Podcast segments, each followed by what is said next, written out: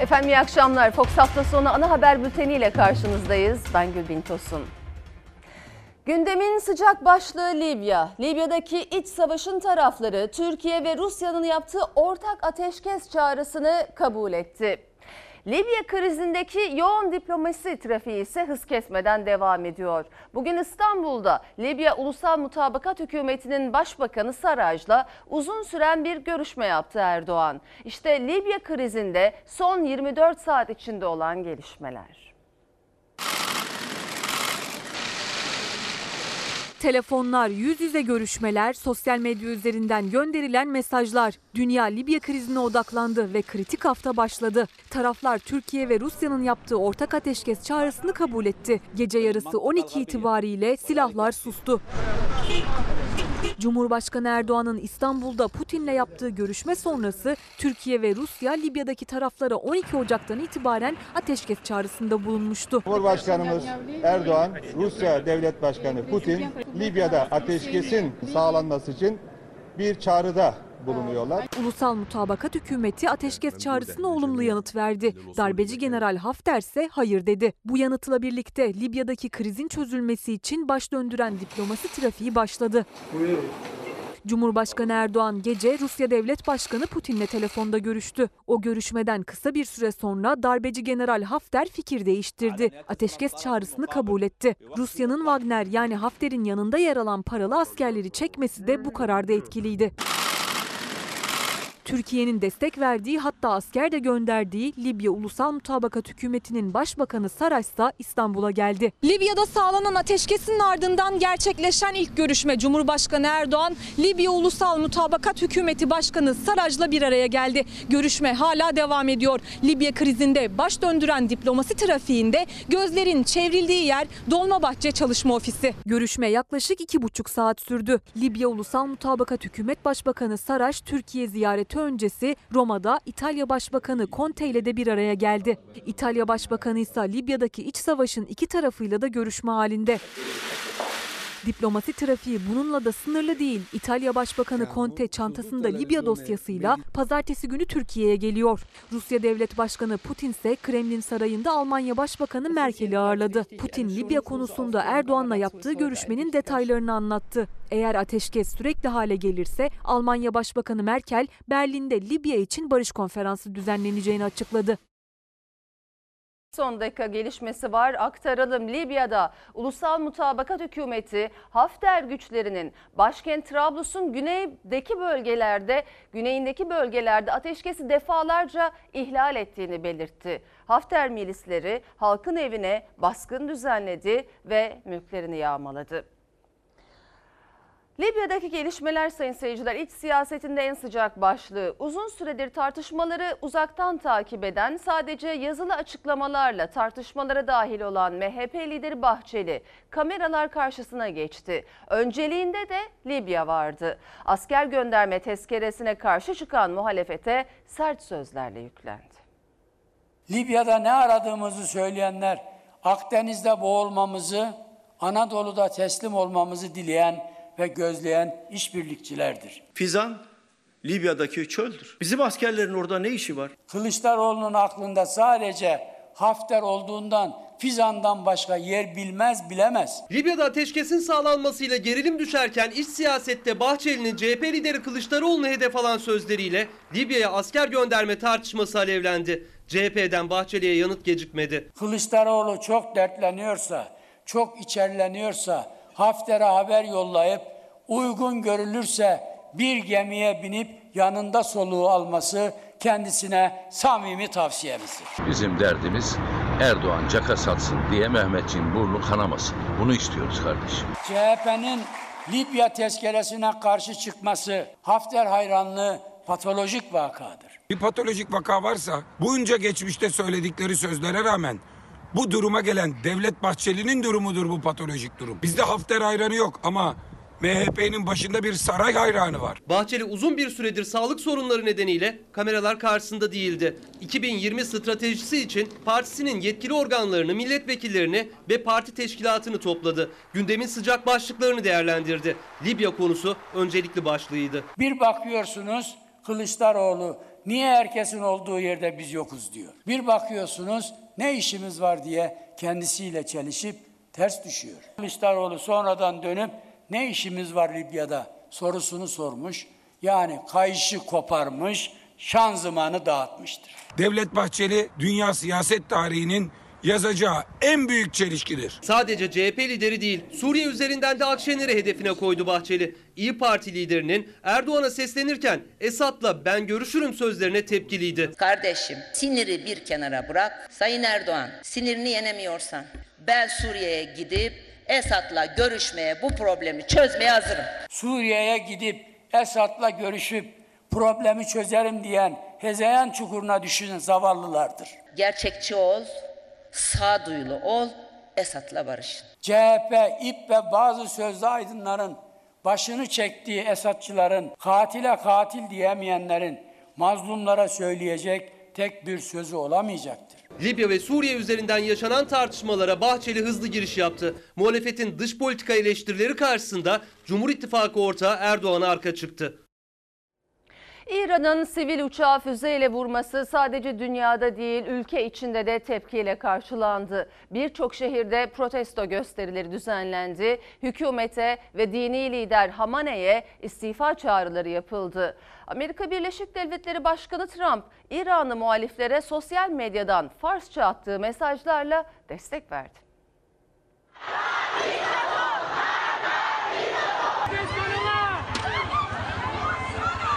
İran yolcu uçağını düşürdüğünü itiraf etti. Anma töreni rejim karşıtı protestoya dönüştü.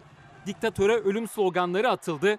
Öğrenciler Tahran Üniversitesi girişine çizilen Amerika ve İsrail bayraklarına basmayı reddetti.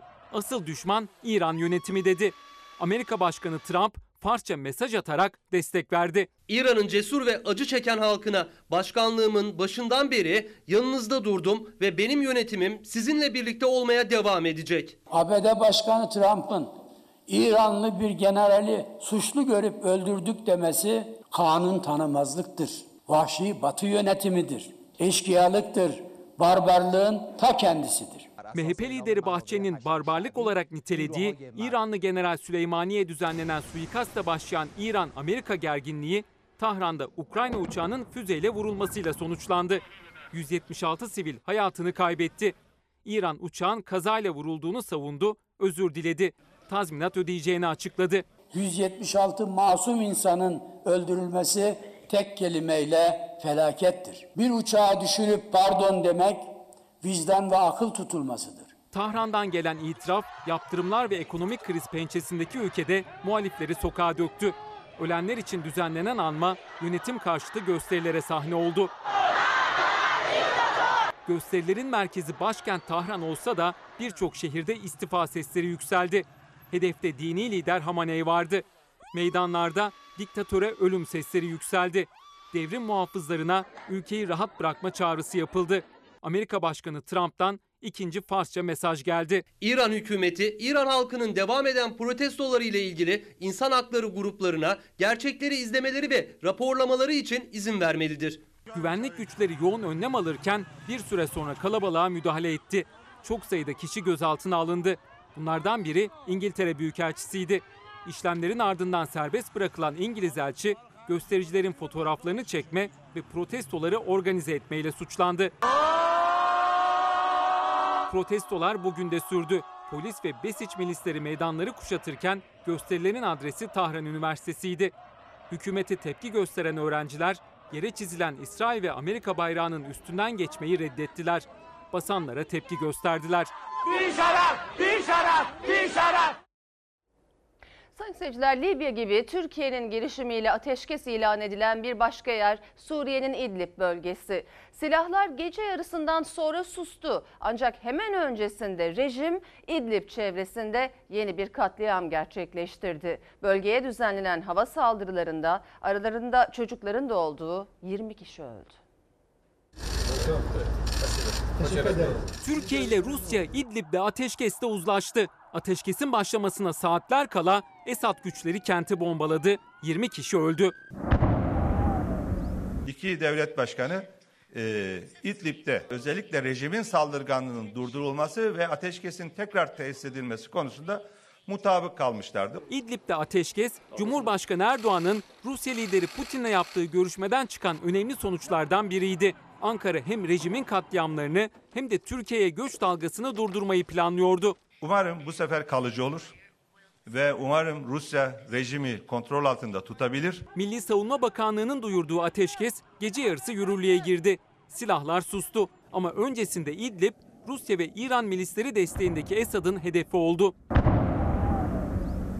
Savaş uçakları ve helikopterler İdlib kent merkezinin yanı sıra ilçe ve köyleri bombaladı. Rejim güçleri ateşkes öncesi yeni bir katliama imza attı. Aralarında 6 çocuğun da olduğu 20 kişi bombardımanda öldü. Muhalifler en az 100 kişinin de yaralandığını açıkladı. Ya Rabbi Allah. Son katliamdan saatler sonra ateşkes başladı. Ankara ateşkese uyulup uyulmadığını yakından takip ediyor. Ateşkesin ilanından itibaren tarafların ateşkese uyma gayreti içerisinde oldukları, münferit bir iki olay dışında durumun sakin olduğu gözlenmektedir. Dışişleri Bakanı Mevlüt Çavuşoğlu, Milli Savunma Bakanı Hulusi Akar ve MİT Başkanı Hakan Fidan yarın Moskova'ya gidiyor. Masada Libya ile birlikte Suriye'de olacak. Esad katliamından kaçan sivillerse kışın zor şartlarında hayatta kalma mücadelesi veriyor. İnsanlar kalacak çadır bile bulamazken dağlık arazide çamur içinde yardım bekliyor. Allahu Ekber! Muhaliflere göre 2019 yılı başından bu yana bombardımanlarda 2000'e yakın sivil hayatını kaybetti. Rejim saldırılarından kaçan yaklaşık 1.300.000 kişi ise Türkiye sınırındaki bölgelere göç etti. CHP, FETÖ'nün siyasi ayağının ortaya çıkarılması için meclise araştırma önergesi verdi. En çok da MHP'nin destek verip vermeyeceği merak konusuydu. Özellikle de Bahçeli'nin ne diyeceği. Çünkü siyasi ayak tartışmasının raftan inmesinin bir nedeni de Bahçeli'nin siyasi ayak temizlenmeli açıklamalarıydı. Ancak CHP beklediği desteği bulamadı. Bahçeli, CHP'nin hiçbir teklifinde işbirliği yapma niyetimiz de yoktur, kabulümüz de yoktur dedi. FETÖ'nün siyasi ayağı temizlenmelidir. Açıklamamızı çarpıtıp teklif verin, destek olalım derler. Samimi ise bu konuda Sayın Bahçeli, FETÖ'nün siyasi ayağını ortaya çıkarmak için kendileri bir meclis araştırma önergesi versinler, biz de destek verelim. Atatürk'ten uzaklaşmış, HADEP'le kucaklaşmış bir CHP'nin hiçbir teklifinle işbirliği yapma niyetimiz de yoktur, kabulümüz de yoktur. Siz verin önergeyi diyoruz, vermezler. Biz verince destek verin diyoruz, vermezler. Hapır küpür konuşurlar, meclise gelince susup otururlar. Kılıçdaroğlu'nun FETÖ'nün siyasi ayağı araştırılsın teklifine Bahçeli kapıyı sert kapattı. CHP içine sızmış FETÖ imasıyla. FETÖ'nün CHP'de kurduğu düzeni, inşa ettiği düzeneği saklayıp 3 maymunu oynarlar. FETÖ'nün inşa ettiği bir düzenek arıyorsa Devlet Bahçeli, FETÖ'cüler diyorlar ki düzeneyi kurduk, istediğimiz bütün soru önergelerini Milliyetçi Hareket Partisi'nin grup başkan vekillerine verdirtiyoruz. Orada kanıtlı, belgeli ifadeler var. Kulakları vardır duymaz, kalpleri vardır kavramaz. Bu CHP'nin sicili kabarık, seciyesi karanlıktır. FETÖ'nün siyasi ayağının çıkarılmasını isteme noktasında Sayın Bahçeli'yi samimi bulmuyoruz. FETÖ'nün siyasi ayağı tartışması Bahçeli'nin FETÖ'cüler siyasetten temizlenmeli çıkışıyla raftan indi. FETÖ'nün siyasi ayağı neden ortaya çıkarılmıyor, mücadele edilmiyor diye eleştirmişti Bahçeli. Sayın Bahçeli burada doğru söylüyor. MHP liderinin açıklamalarına Kılıçdaroğlu destek çıktı ama tam da CHP'nin meclise FETÖ'nün siyasi ayağı araştırılsın önergesini verdiği gün Bahçeli aynı desteği vermedi. CHP'ye güvenmiyoruz diyerek ses yükseltti. Cumhuriyet Halk Partisi'ne güvenimiz yoktur. Hiçbir teklifinle işbirliği yapma niyetimiz de yoktur, kabulümüz de yoktur. Dümeni hep Recep Tayyip Erdoğan'ın peşine kırdılar. Ve onlar gerçek FETÖ'cülerin açığa çıkmasını istemedikleri için FETÖ'nün siyasi ayağının araştırılmasına sözle taraftardır, oyla retoyu kullanmaktadır. FETÖ'nün kiminle emel ve hedef birlikteliği yaptığını göremezler, görmek istemezler. MHP lideri Bahçeli'nin CHP ile işbirliği yapmayız çıkışı, CHP'den gelen Bahçeli samimi değil yanıtı, CHP'nin FETÖ'nün siyasi ayağı araştırılsın hamlesi mecliste yeterli çoğunluk sağlanamayacağı için şimdiden havada kalmış görünüyor. Siyaset 2020'ye de sistem tartışması ile girdi. İYİ Parti Genel Başkanı Meral Akşener bir kamuoyu araştırmasının sonucunu açıkladı. Halkın %64'ü parlamenter sisteme dönmek istiyor dedi. O açıklamalarına MHP lideri Bahçeli ses yükseltti. Cumhur İttifakı ile Millet İttifakı sistem tartışmasıyla bir kez daha karşı karşıya geldi. %64'e 65'e çıkmışsa yeniden iyileştirilmiş, güçlendirilmiş parlamenter sistemin oluşmasını başaracağız. Cumhurbaşkanlığı hükümet sisteminin geleceğin büyük Türkiye'sinin yönetimsel mimarı olacağı her zaman koruyacağız. Zillet millete boyun eğdiremeyecektir. Emin olun Sayın Akşener'in açıkladığı 64'ün çok daha üzerinde bir sonuca ulaşacak bu.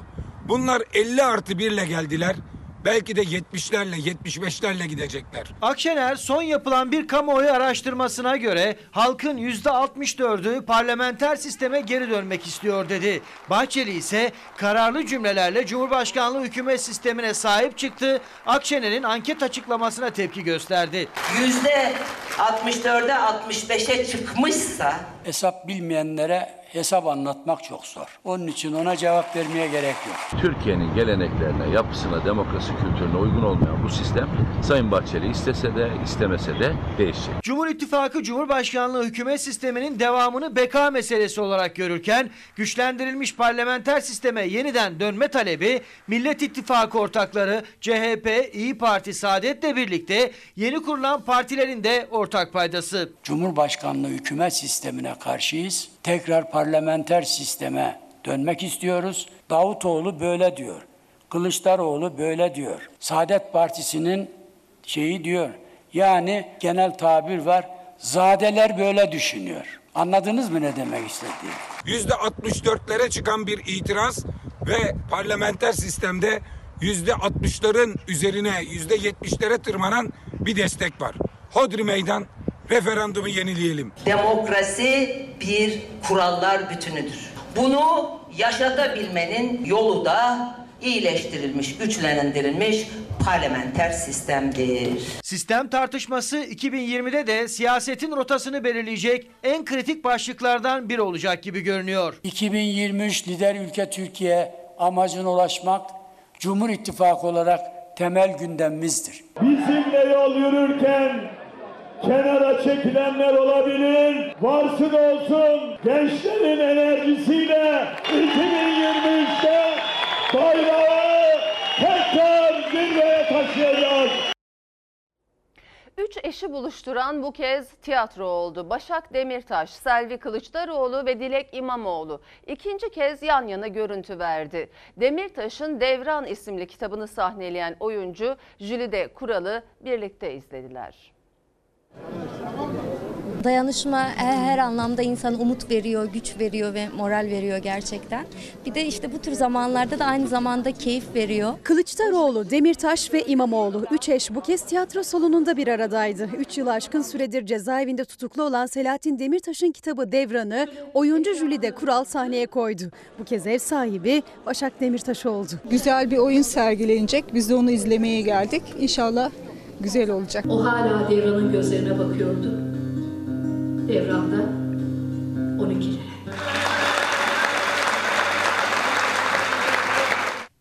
İyi ki doğdun. İşinle, çocuklarımla, çevremle. Çok teşekkür ederim, çok sağ olun. Daha önce Başak Demirtaş'ın doğum günü vesilesiyle 3 isim bir araya gelmişti. Selahattin Demirtaş'ın Devran isimli kitabının okuma tiyatrosunda da yine Dilek İmamoğlu, Başak Demirtaş ve Selvi Kılıçdaroğlu yan yana. Dilek Kaya İmamoğlu'na büyük oğlu Selim İmamoğlu da eşlik etti. Kadir İnanır da en ön sıralardaydı. CHP İl Başkanı Canan Kaftancıoğlu'yla HDP Eş Genel Başkanı Pervin Buldan ve 2 ay önce hak ihlali kararıyla cezaevinden tahliye olan eski milletvekili Sırrı Süreyya Önder de izleyiciler arasındaydı. Jülide Kural elinde Selahattin Demirtaş'ın kitabı Devran'dan bölümler okudu. Müzisyenler de satırlara eşlik etti. Böyle bir günde, böyle bir ortamda yeniden bir araya geldiğimiz için çok mutluyum. Ağustos ayında daha önce bir araya gelen üç eş o gün bir araya geleceklerinin sinyalini zaten vermişti. İmamoğlu, Demirtaş ve Kılıçdaroğlu diğer siyasi isimlerin eşlerine de üstü kapalı mesaj gönderdi. Bu çerçeveyi daha genişleyerek görebilir miyiz ilerleyen zamanlarda? Belirli periyotlarda bir araya geleceğimiz anlamını taşıyor mu? Mümkün olabilir. Neden olmasın? Daha da geniş fotoğraflarla. Tabii ki. Ve bu görüntülere tepki gecikmedi. Kastamonu'da konuşan İçişleri Bakanı Süleyman Soylu sert sözlerle Kadir İnanır başta olmak üzere tiyatroya gidenleri eleştirdi.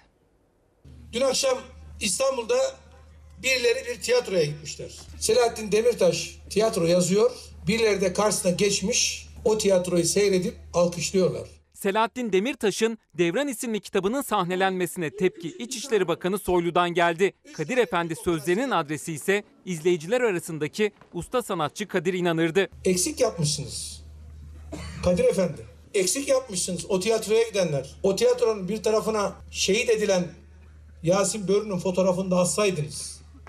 Katledilen 39 kişinin fotoğrafını da assaydınız. Selahattin Demirtaş 4 Kasım 2016'dan bu yana Edirne cezaevinde tutuklu. 14 öyküden oluşan Devran isimli kitabını Jülide Kural sahneye uyarladı. Başta hayat arkadaşı Kadir İnanır'la Demirtaş'ın eşi Başak Demirtaş ve davet ettiği isimler oyunu izlemeye geldi. Nefes almaya çalışıyor ama içine çektiği havayı ciğerlerine dolduramıyordu bir türlü. Bütün renkler kayboldu bir anda. Bu güzel bir şey ama gittikleri tiyatro bu ülkenin insanını acıtan ve hep beraber de karşısına geçip seyrettikleri bir tiyatro. İçişleri Bakanı Süleyman Soylu İstanbul'da Kenter Tiyatrosu'nda sahnelenen oyuna Kastamonu'dan tepki verdi. Elinizdeki kanları tiyatro oyunlarıyla temizleyemezsiniz. Bu ülkeyi de bölemeyeceksiniz. Türkiye eski Türkiye değildir. Türkiye hem bugün Cumhur İttifakı'nın gücüyle hem Recep Tayyip Erdoğan'ın liderliğiyle Allah'ımıza hamdü senalar olsun ki. Dün bir kez daha deprem gerçeğiyle yüzleşti İstanbul.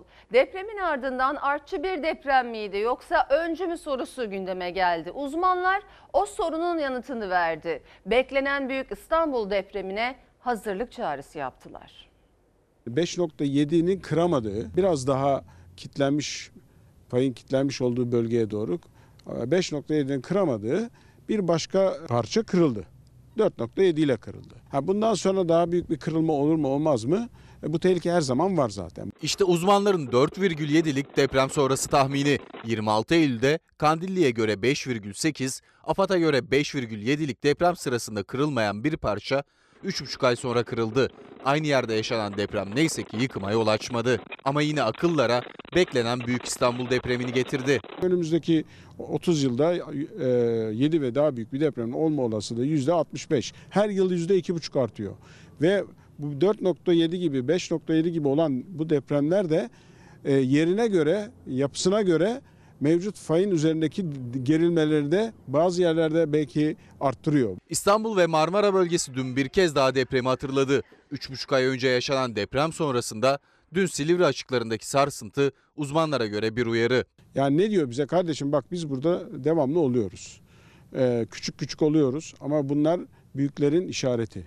Dolayısıyla bunlar bizi uyarıyor. Ya uyarıcı depremler bunlar. Demek ki bizim hazırlanmamız gerektiğini bize zaten hatırlatıyorlar. İstanbul ve İstanbullu depreme hazır olmak zorunda. Ama sürekli kendini hatırlatan depremlere rağmen önlemler hala yetersiz. Profesör Haluk Eğidoğan Kanal İstanbul projesine de dikkat çekti. Tsunami üzerinden. ÇED raporunda depremli tsunami'de Çekmece Gölü'nün kıyılarında 3,5 ile 5 metre arasında tsunami suyu gelecek, içeri 1000 metre girecek. Hatta ÇED raporunda ne yazıyor biliyor musunuz? Kanalla ilgili. Bu tsunami olduğu zaman kanalın içindeki gemiler birbirine çarpacak diyor. Jeofizik Profesörü Haluk Eydoğan'ın tavsiyesi ise Kanal İstanbul gibi projelere aktarılacak kaynağın kentsel dönüşüm için kullanılması. Riskleri azaltmamız gerekirken biz tutuyoruz, önceliği şaşırıyoruz, başka bir önceliklerden bahsediyoruz. Kanal İstanbul sadece siyasetin değil İstanbul'unun da gündemi. Çok sayıda kişi Kanal İstanbul projesi güzergahı üzerindeki Küçükçekmece Gölü çevresinde insan zinciri oluşturdu ve projeye neden karşı çıktıklarını anlattı. Kaç yaşında küçük hanım? Ya 3 yaşında. Yaşanmayacak bir İstanbul olursa ileride en çok cezayı çocuklar çekecek. Açıkçası onlar için buradayız. Böyle bir çılgınlığın önüne geçmek için eğer yapabilirsek. 1939 doğumluyum. 80 yaşındayım. Torunlarımız, gelecekler, nesiller için buradayım. Öğrencilerimiz aç, sokakta kredi çekmişler, okumuşlar, iş yok. Kredi faizlerini nasıl ödeyecekler? Kanala ayırdıkları bütçeyi eğitim ayırmalarını istiyorum. Çocuk, genç, yaşlı ve hatta doğadaki diğer canlılar kilometrelerce uzayan bir zincirin halkası olup Kanal İstanbul'a neden karşı çıktıklarını duyurmaya çalıştı. Ya Kanal ya İstanbul sloganıyla. Peki maço neden burada? Onun alanları çünkü. Yani onun ayak izlerini takibi. Aslında o burada yani, ben değil. Ben onu takip ediyorum. Böyle bir şey katliam demektir. Gemilerin geçmeleri problemse yasalarla düzenlemek daha mantıklı. Bu İstanbul için bir karara gerek yok. Doğayı kirletmeye, canlıları yok etmeye hiç gerek yok. Projeye göre Kanal İstanbul'un Marmara Denizi'ne açılan kapısı olacak tam bu nokta. Küçükçekmece Gölü'nün oradayız. Projeye karşı olan İstanbullular bu kez insan zinciri oluşturuyor ve o insan zincirinin bir ucu da Küçükçekmece Gölü'nün oradaki tarihi taş köprü üzerinden başlıyor. Küçükçekmece'den başlayan insan zinciri Küçükçekmece Gölü'nün çevresinden doğru Avcılar'a devam ediyor. Şimdi o tarafa doğru ilerleyeceğiz. İnsan zincirinin diğer ucu Avcılar'dan bakınca da projeden etkilenecek olan 460 yıllık tarihi Mimar Sinan Köprüsü üzerindeki zincirin diğer ucu böyle görüldü. Zincirde en çok da çevre sakinleri vardı. Zaten yeni bir kentsel dönüşüme girildi. Bu kentsel dönüşüm bayağı bir kat kat bir apartmanlardan artık çıkıp rezidans görüyorsunuz zaten şu anki ortamı. Benim eşim emekli. Emekli oldu, bir ev aldı. Oh dedim, rahat ettim, oturacağım dedim. Şimdi beni hiçe sayıyor. Ben bunu hazmedemiyorum. Hazmedemiyorum. Kanal İstanbul hayata geçerse yok olacak mahallelerden biri de hem Küçükçekmece hem de Marmara Denizi'ne komşu Fatih Mahallesi. Burası Marmara lojistik olarak gözüküyor. Ne olacaksınız? Biz şöyle Çevre Şehircilik Bakan Yardımcısı Fatma Varank'la yapılan görüşmede bize düşünülen yerin Başakşehir'de 35 dönüm arazi üzerinde bir yer verilmesi ve bizi orada kooperatifleşerek ve bir miktarda borçlanarak. İstemiyorum yerim. İnsan zincirini uzaktan ama meraklı gözlerle izleyenler de vardı. Akıllarında soru işaretleriyle. Bizim söylememizden olacak bir şey değil ki bu. Başkanı yapacağım dedikten sonra bunu yıkacak. Karşıki binalardan çoğu gidecek. Burası nasıl olacak? Ben bu kadar parayı... Ben gariban insanım. Sen bana yardımcı ol. Bana yardımcı ol. Rusya'dan buğday ithalatı muhalefetin gündeminde. Tarım Bakanı Bekir Pakdemirli buğday ve arpa ithalatının gerekçesini un ve makarna yapıyoruz, bunu da ihraç ediyoruz diyerek açıklamıştı. CHP Suriye'den de arpa alıyoruz diyerek tepki gösterdi. Muhalefet tam da Rusya'dan gemilerle buğdayın geldiği limandan bakana seslendi. 2019 yılının 11 ayında 8,8 milyon tonluk buğday ithalatı yapılmış. Bu Cumhuriyet tarihinin en büyük rekoru. Bunlar bu ithalatlar makarna ve un içindir bu ithalatlar. Bunu geçin. İhracatınız 2019'da 3 milyon tonun altına düşmüş. Hani nerede? Buğday ve arpa ithalatının gerekçesini un ve makarna yapıp ihraç ediyoruz diyerek açıklamıştı Tarım Bakanı. CHP Tekirdağ Milletvekili rakamlarla yanıt verdi. İhracat düştü dedi, ithalatın da üretimi düşürdüğünü söyledi. 2002 yılında baktığımız zaman 19,5 milyon ton ürettiğimiz, 2019 yılına geldiğimizde yine 19,5 milyon olduğunu görüyoruz. Muhalefet tarım dosyasını bir kez daha açtı. Özellikle buğday ve arpa ithalatını masaya yatırdı. CHP'li İlhami Özcan Aygun, Tekirdağ limanına yanaşan tonlarca buğdayla yüklü geminin önünden sesini yükseltti. Geldiğimiz noktada işte 49 bin tonluk gemi, bunun 30 bin tonunu TMO alacak. %70'i Rusya olmak üzere birçok ülkeden buğday ithal ettiniz. Rusya'dan gelen 13 geminin buğday boşaltmak için limanda beklediğini söyledi Aygun. Toprak Mahsulleri Ofisi'nin ise savaş halindeki Suriye'den 20 bin ton arpa alacağına vurgu yaptı. Savaş varken Suriye'den arpa alıyoruz. Buğday unu ihracatında dünyada birinci sıradayız. Makarna ihracatında da dünyada ikinci sıradayız. Bizi kurda kuşa muhtaç ettiniz, artık yeter diyoruz. Bakan Pakdemirli alınan arpa ve buğdayları işleyip ihracat yapıyoruz dedi ama un ihracatının da 3 milyon tonun altına düştüğünü söyledi CHP'li vekil. İthalat yüzünden çiftçi toprağı terk ediyor dedi. Rakamlarla kendilerini yalanlıyorlar. Çiftçimizin 95 milyon dekar üretim alanı, hektar alanları şu anda 73 milyon hektara düşmüş. Muhalefet mazot, gübre, yem gibi girdi fiyatlarını ucuzlatıp kendi çiftçimize sahip çıkalım çağrısında bulundu. Patates, soğan geçen sene en çok konuştuğumuz konulardan biriydi. Çünkü fiyatı 7-8 lirayı aşmıştı. Bu yıl yine gündemde çünkü üreticisine ihracat kısıtlaması getirildi. Ancak bu uzmanlara göre üreticinin seneye patates ekmemesi demek. Patateslerimiz bir ay sonra çöpe gitme durumundayken bugün ihracat yasağı çıkıyor. Mayıs ayına kadar depolardaki patates ve soğan yeterli mi değil mi bununla ilgili net bir bilgi olmadığı için bu kez ihracatın sınırlandırılması gündeme getirildi. İhraç etmek isteyen birisi Tarım ve Orman Bakanlığı'na başvuracak, ihracata bir anlamda dolaylı olarak bir yasaklama. Üretimi en kolay iki ürün patates ve soğan ama üretim planlaması yıllardır yapılmadığı için geçen yıl tüketici zorda kalmıştı. Bu yıl üretici. Patates depolarda dolu ama bu kez de ihracat sınırlaması geldi. Üretim planlaması yapamadığı için yaşanan sorunları dış ticaret politikasıyla aşmaya çalışıyor. Patates soğan 2018 yılında 7-8 liraya çıkarak rekor kırmıştı. Sonra fiyatı düştü. Uzun süredir de 2,5-3 lira bandındaydı ama fiyatları yeniden yükselişe geçti. Öyle ki soğan Aralık ayında zam şampiyonu oldu. Şu anda pazarda en az fiyatı 5 lira. Patates de yine aynı şekilde 3,5 liradan başlıyor. Ortalama 5 lira. İstanbul'da orta halli bir semt pazarından bu fiyatlar. Bazı marketlerde daha ucuz ama stoktakiler tükenince etiketler yenilenecek. 2018 yılının sonunda patates soğan fiyatları 7 lirayı aşmış, üretici stok yapmakla suçlanmıştı. Hatta terörist yakıştırması bile yapıldı. Tarım sektöründeki spekülatörleri tıpkı sınırlarımıza dayanan teröristler gibi bir milli güvenlik sorunu olarak görüyor ve ona göre de muamele ediyoruz. 2019 yılı boyunca Mısır ve Özbekistan'dan sıfır gümrük vergisiyle patates ithalatı yapıldı. Tanzim satış çadırlarında da en çok patates soğan satıldı. Bu yılsa patates bol ama Tarım Bakanlığı önünü net olarak göremediğinden çözüm dış ticarette arandı. Bu kez ihracat kısıtlandı. Depo koşullarının sağlıksız olmasından dolayı buradaki sıkıntı ciddi anlamda iklimin de yumuşak gitmesinden dolayı şu anda ciddi anlamda olumsuz şekilde etkiliyor. Üretici iş piyasada stoklar eriyene kadar patates soğanın depoda çürümesinden korkuyor. Üstelik bu yine ithalat riski doğuruyor. Tarım Bakanlığı da yazılı açıklamasında bu riski doğruladı. Patates soğan ihtiyacımız yok ama ithalatçı ülkeler sıkıntıda dendi açıklamada. Olası bir sıkıntıda ithal etmemek için kendi ürünümüzü tuttuğumuz vurgulandı. Fiyatlar düştüğü için 2020 yılında daha az üretim yaparsa daha fazla ithalata ihtiyaç duyulacak. Bu şekilde devam ederse gelecek yıl tüketici patatesi bulamaz.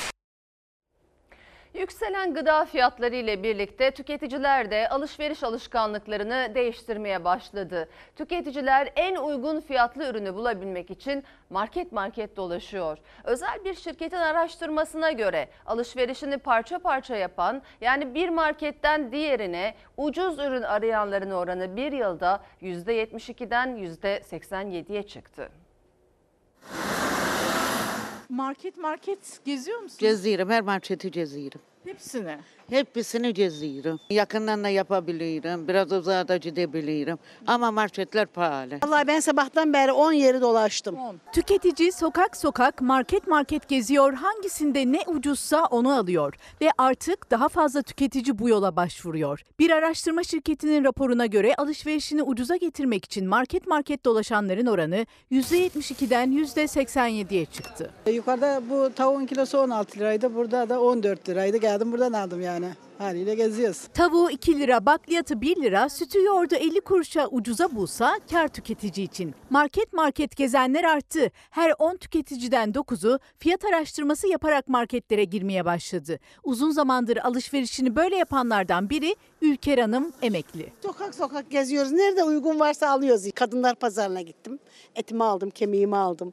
Oradan ekmeğimi ayrı aldım. Neresi uygunsa oradan alıyoruz. Portakalı ucuz buldum. 109'a bak 199 lira. üzere. Portakal hemen karşısındaki markette 2 lira 49 kuruş. 50 kuruş daha ucuz olan portakalı görünce onu tercih etti. Ama her marketten ayrı alışveriş yapmak kolay değil. Aldığım poşetlerim hepsi şurada yufkacıda. Bu yufkacıya mı bıraktınız eşyalarınızı? O. Kaç ayrı market var burada? Fırından aldım şunu. Bunu buradaki fırından aldım. Bulvar Caddesi'ne gidip oradan aldım. Evet, etleri Fatih'ten aldım. Ülker Hanım bugün Zeytinburnu'nda yaklaşık 10'a yakın market gezdi. Eşyaları tek tek ayrı marketlerden aldığı için yine alışveriş yaptı. Bir yufkacıya bıraktı. Şimdi de alışverişini tamamladı. Evine doğru gidiyor. Gidiyorum. Market gezenlerin sayısı artmış. Evet doğru. Doğru kısım. Etrafınızda da böyle mi eşiniz? Var. Arkadaşlarım da var. Bugün yalnız çıktım ben, başka zaman. Bugün diyoruz işte falan yerde et alalım, gidelim beraber alıyoruz, beraber çıkıyoruz yani. Market indirimlerini sosyal medya durumunda da paylaşıyor emekli Ülker Hanım. Tüketicilerin %87'si böyle alışveriş yapıyor. Bugün diyebilirim 4-5 market gezdim. Deterjanı birinden aldım, yumuşatıcıyı başka bir yerden aldım. Öyle yani. Öyle de pahalı, böyle de pahalı. Maaşları artırsınlar. İzmir Çeşme'den yasa dışı yollarla Yunanistan'a geçmeye çalışan kaçakları taşıyan tekne battı. Faciada 8'i çocuk, 11 kişi hayatını kaybetti, 8 kişi ise son anda kurtarıldı. Burada alabora olan tekneden kurtarılan mülteciler. Umuda yolculuk faciayla bitti. Göçmenleri taşıyan tekne battı, 8'i çocuk, 11 kişi hayatını kaybetti. Orada herhalde birilerini daha mı çıkarıyorlar? Evet, şu anda öksürüyor. Suriye'de iç savaştan kaçan bir ailenin bebeği Daylan. Henüz 3 yaşındaydı. Cansız bedeni Bodrum'da kıyıya vurmuştu. 5 yıl önce dünyayı derinden etkileyen acı olayın bir benzeri bu kez İzmir Çeşme'de yaşandı. Tamam. Daha iyi bir gelecek hayali kuran 19 göçmen saat 21.30 sularında Yunanistan'a geçmek için İzmir Çeşme'den yola çıktı. Ancak sahilden birkaç yüz metre açıkta göçmenleri taşıyan tekne alabora oldu. Denize düşen kaçakların yardımına sahil güvenlik ekipleri koştu. 8 kişi son anda kurtarıldı. Ancak 8'i çocuk, 11 kişi için artık çok geçti. Cansız bedenleri sudan tek tek çıkarıldı. Çocuklarını kaybetmenin acısını yaşayan aileler gözyaşlarına boğuldu. Ölen çocuklardan geriye ise umuda yolculuğa çıktıkları koyda ayakkabıları kaldı. Alışveriş için mağazaya gidenler ölümle burun buruna geldiler. Bir minibüsün mağazaya girmesi sonucu 11 kişi yaralandı. Güvenlik kameraları bir annenin 10 aylık bebeğiyle ölümden kurtulduğu o mucize anları kaydetti.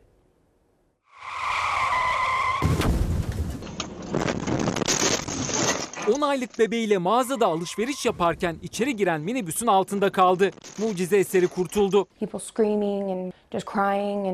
Yelling. Korkunç olay Amerika'nın Washington eyaletinde bir indirim mağazasında yaşandı. Müşteriler birkaç saniye sonra başlarına gelecekten habersiz mağazayı geziyor, alışveriş yapıyordu. Bu sırada otoparktan bir minibüs hareket etti. Aniden hızlandı. Mağazanın ön camından içeri girdi. Kaza anında bir kadın kucağında 10 aylık oğlu ve eşiyle mağazadan çıkmaya hazırlanıyordu. Minibüs onu ve bebeğini önüne katıp sürükledi. Eşi ise yana savruldu. Amerikalı aile şanslıydı. Anne ve bebek kazayı ufak sıyrıklarla atlatırken baba da bacağında kırıkla kurtuldu.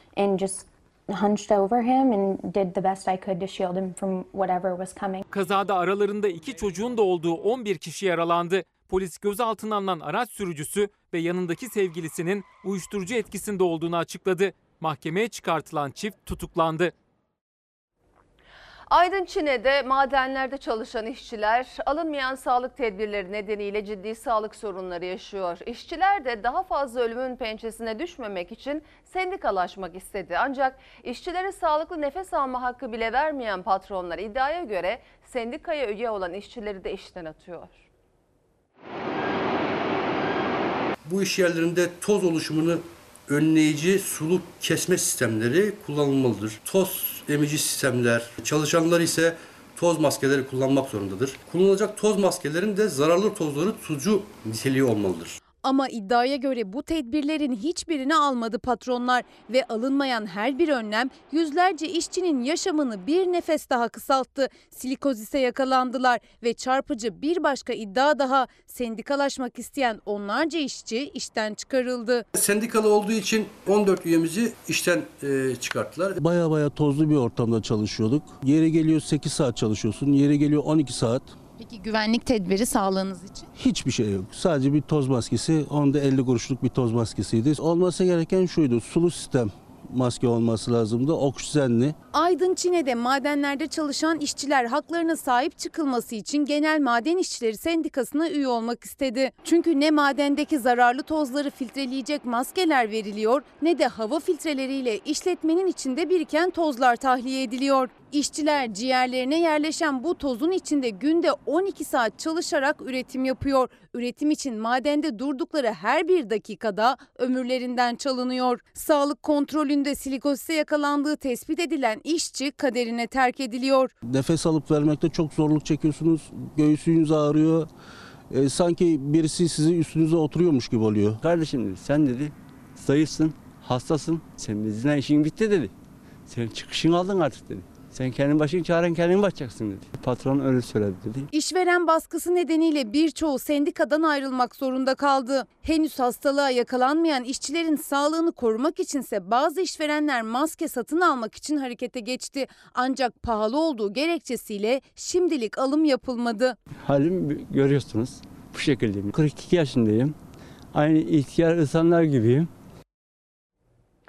Soğuk ve kirli hava, astım, alerji, bronşit gibi sıkıntıları olan hastaları zora sokuyor. Ancak sadece dışarının değil, evdeki havanın da temiz olması gerekiyor. Ev ortamındaki alerjenler herhangi bir problemi olmayanların bile sağlığını tehdit ediyor.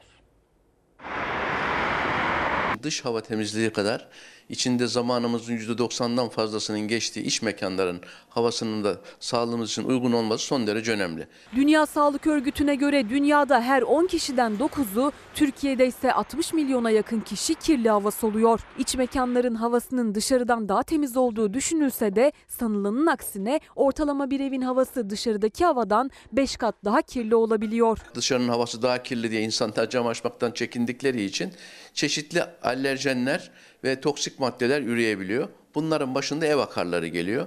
Bunlar gözle gözükmeyecek kadar küçük bir takım yaratıklar ve özellikle de halı gibi, yatak ciltesi gibi, koltuk gibi tekstil eşyalarının arasında bulunuyorlar. Gene alerji yapan etkenler içerisinde küf mantarları var. Bunlar özellikle de nemli ortamlarda çok ürüyorlar. Evde %60'ın üzerindeki nem küf mantarlarının üremesini kolaylaştırıyor. Yine ev tozu akarları da sıcak ve nemli ortamı seviyor. Evde kurutulan çamaşır o nemi arttırıyor. Klimaların su bölmelerinde biriken bakteri ve mikroplar da birer enfeksiyon ya da alerjik reaksiyon nedeni. Yattıkları odanın mümkünse güneş görmesi ve dışarıdaki hava temiz olduğu zaman mutlaka evi havalandırmak lazım. Bir yerde halı kilim, yatak odasında böyle koltuk, divan, kanepe, kitap, kütüphane gibi toz barındırabilecek ortamların kaldırılması lazım. Kirli havada bulunan partiküllerin inme, akciğer kanseri ve kalp hastalıklarına yol açabileceği Dünya Sağlık Örgütü'nce kabul edildi. Bunlar da dünyadaki ölümlerin 1/3'ünü oluşturuyor. Göğüs hastalıkları uzmanı Profesör Doktor Ahmet Rasim Küçükusta'ya göre evlerin nemli olması kadar kuru olması da riski arttırıyor. Dengenin sağlanması şart. Evin sıcaklığı, nemini ayarlamak için eğer kuru ise radyatörlerin üzerine su konabilir veya ıslak havlular, bezler konabilir. Özellikle kışın evlerin havası kaloriferlerde çok yanıyorsa nemi düşük oluyor. Antalya'da hayvan barınağından 20'ye yakın sokak köpeğinin dağlık alanda ölüme terk edildiği iddia edildi. Hayvanların bakımını üstlenen hayvanseverler köpekleri bulunca sevinç gözyaşları döktü. Evet arkadaşlar, köpeklerimizi bulduk. Allah'ım bulduk. Ağlayacağım. Gerçekten ağlayacağım. Barınaktan alınıp ölüme terk edilen sokak köpeklerini bulunca gözyaşlarına boğuldu. Çok üzüldüm. Antalya'nın Demre ilçesinde bulunan hayvan barınağında belediye ve hayvanseverlerin işbirliğiyle onlarca sokak köpeğinin bakımları yapılıyordu. 4 gün önce barınağa gelen kişiler iddiaya göre aralarında hasta ve sakatların da bulunduğu 20'ye yakın köpeği bir kamyona yükleyip dağlık alana bıraktı. Demre Belediyesi çalışanları tarafından 2 gün önce barınağımızdan alınan köpeklerimizi bulduk. Kamyonla beraber geldik. Biz hayvanseverler bu hayvanlarımızı geri götüreceğiz. Köpeklerin bakımını üstlenen hayvansever Gizem Evsen ve arkadaşları olayı duyar duymaz harekete geçti. Ölüme terk edilen köpekler Demre ilçesinde yol kenarında bitkin halde bulundu. Kuzum gel bir tanem, çok açsınız biliyorum, gel. Bakar mısınız, bunlar sakat, güçten düşmüş hayvanlardı. Biz bunları besliyorduk barınakta. Bir tane daha bulduk. Şimdi devam edeceğiz. Sevinç gözyaşları döken hayvanseverler kamyonete yükledikleri köpekleri barınağa götürdü. Hepsini tek tek kendimiz hayvanseverler araba tutup bu şekilde kendimiz içeriye koyuyoruz. Tekrar Demre'ye geri götüreceğiz. Aç kardeşim. İnsinler. Aç. Gizem Evsen barınaktaki köpekleri ölüme terk eden kişilerin belediye çalışanları olduğunu iddia etti. Konunun takipçisi olacaklarını söyleyen hayvanseverler köpekleri barınaktan alan kişiler hakkında suç duyurusunda bulunacaklarını açıkladı. Bu kapıyı kırarak içerideki hasta, güçten düşmüş, tedavi olan hayvanların hepsini bir bir arabaya yüklüyorlar. Ben 5 aylık hamileyim. Biz kadın başımıza gidiyoruz. Oradaki hayvanlarımızı buluyoruz. Araca yüklüyoruz. Şimdi ara zaman. Efendim Fox hafta sonu ana haber bültenini burada noktalıyoruz. Fox'ta yayın Yaparsın Aşkım'ın yeni bölümüyle devam edecek. İyi bir akşam geçirmenizi diliyoruz. Hoşçakalın.